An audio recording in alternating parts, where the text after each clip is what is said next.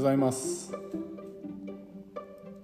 上川体験お寺づくり研究所第26回目の放送です。本日は真空意の3号について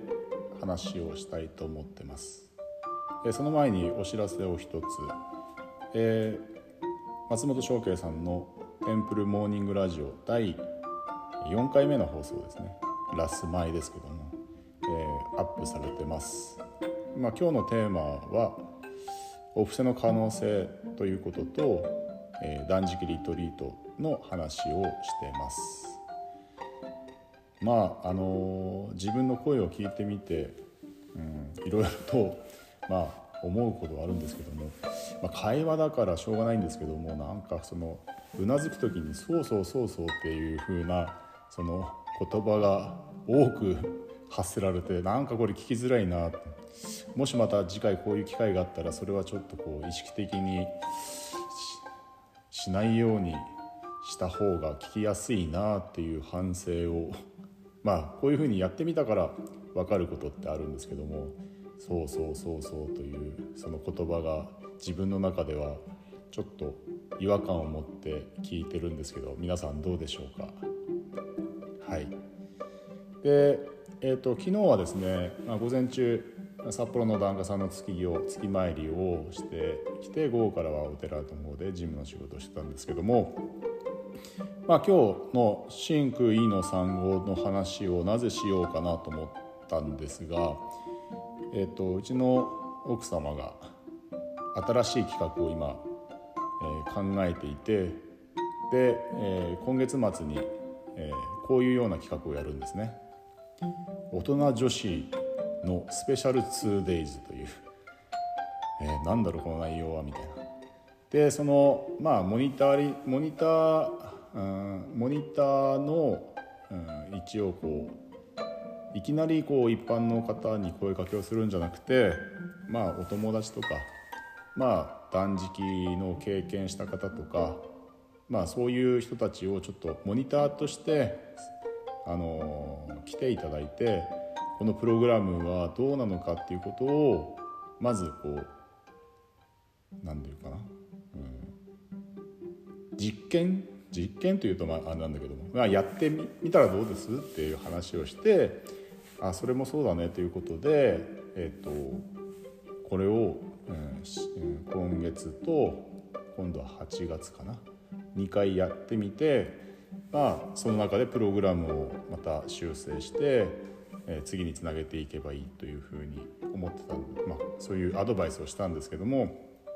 まあ、何をするかというとまああのなんだろう体にいいことを、えーやりましょうという企画でまあ例えばまあヨガだったりとか体を動かすヨガだったりとか散歩だったりとかあと食事も、えーと、体にいいものだったりとかこうを中心にとるとかあと、まあ、あのいわゆる民間療法的なよもぎ虫だったりとか、まあ、カッサ、うん、あとはこうなんだカッピングとかね。そういう体をこう健康にするためのなんか2日間みたいなような企画をやりたいということでそれをすることが決まったんですけども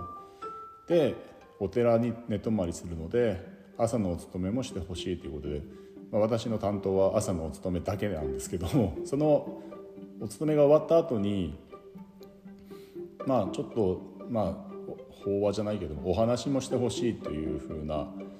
リクエストがあってですねじゃあ何の話しようかなって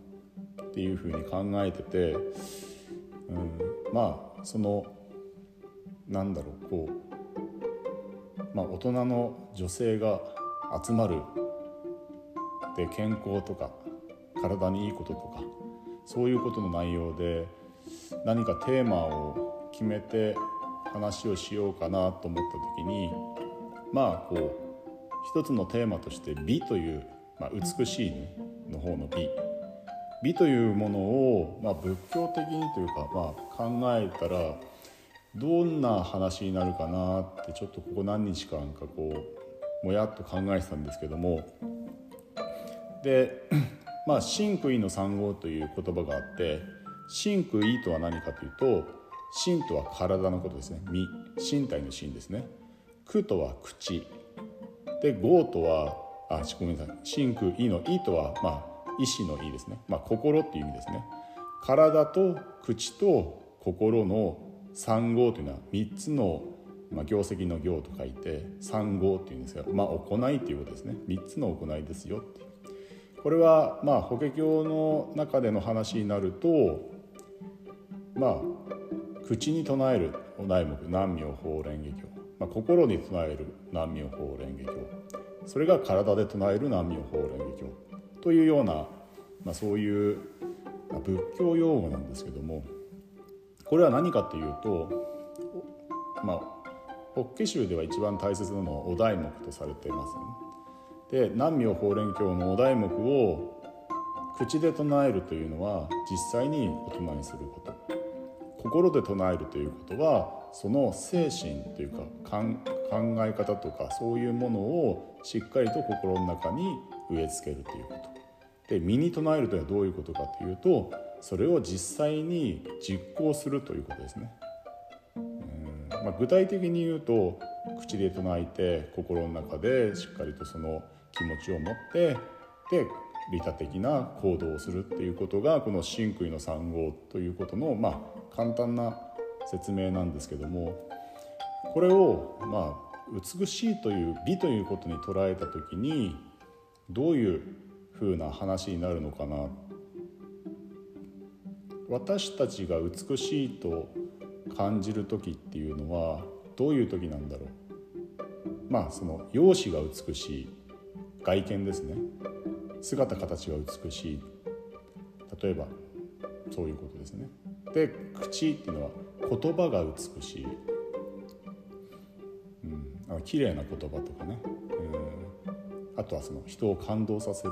言葉とかね。そういうものにこう美しさを感じる。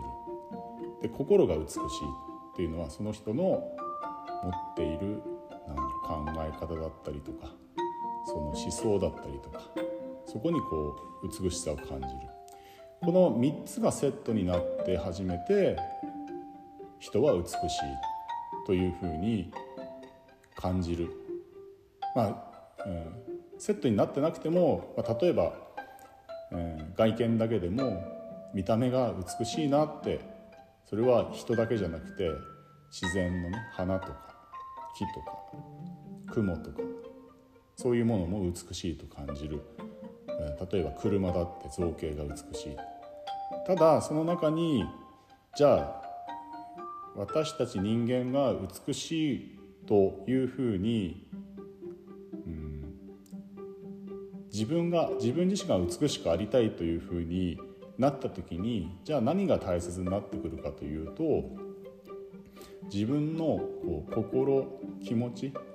その美しくありたいということは人からどう見られたいかということをベースに考えるのではなくて自分がどう生きたいかというふうなところからをベースに、えー、美しさを考えていった方が実は早いんじゃないかなって思って。人から見られてこれは美しいかな、えー、美しくないかなっていうような判断をするっていうことは例えば今の流行がそれが美しいんだ正しいんだっていうふうに思うよりも自分の内が内面からこういう人生を歩みたいとかこういう生き方をしたいってそのためにどういう心持ちでなければいけないか、えー、どういう行動でなければいけないか。どういう発言でなければいけないか。ということをトータル的に考えることが本当の美しさになるんではないかなというふうなことまで今のところ、えー、考えがここまで来てます。まあもうちょっとこう深めていきたいまだ時間があるのでもう少し深めていきたいなと思うんですけどもまあ今はこの程度のこの程度というかここまでの、えー、話になってます。まあ、もうちょっと深まったらまたこの、えー、ポッドキャストでも、えー、お伝えしたいなと思ってます。えー、今日は一日今日も一日、えー、楽しい日々をお過ごしください、えー、祈っております。ありがとうございました。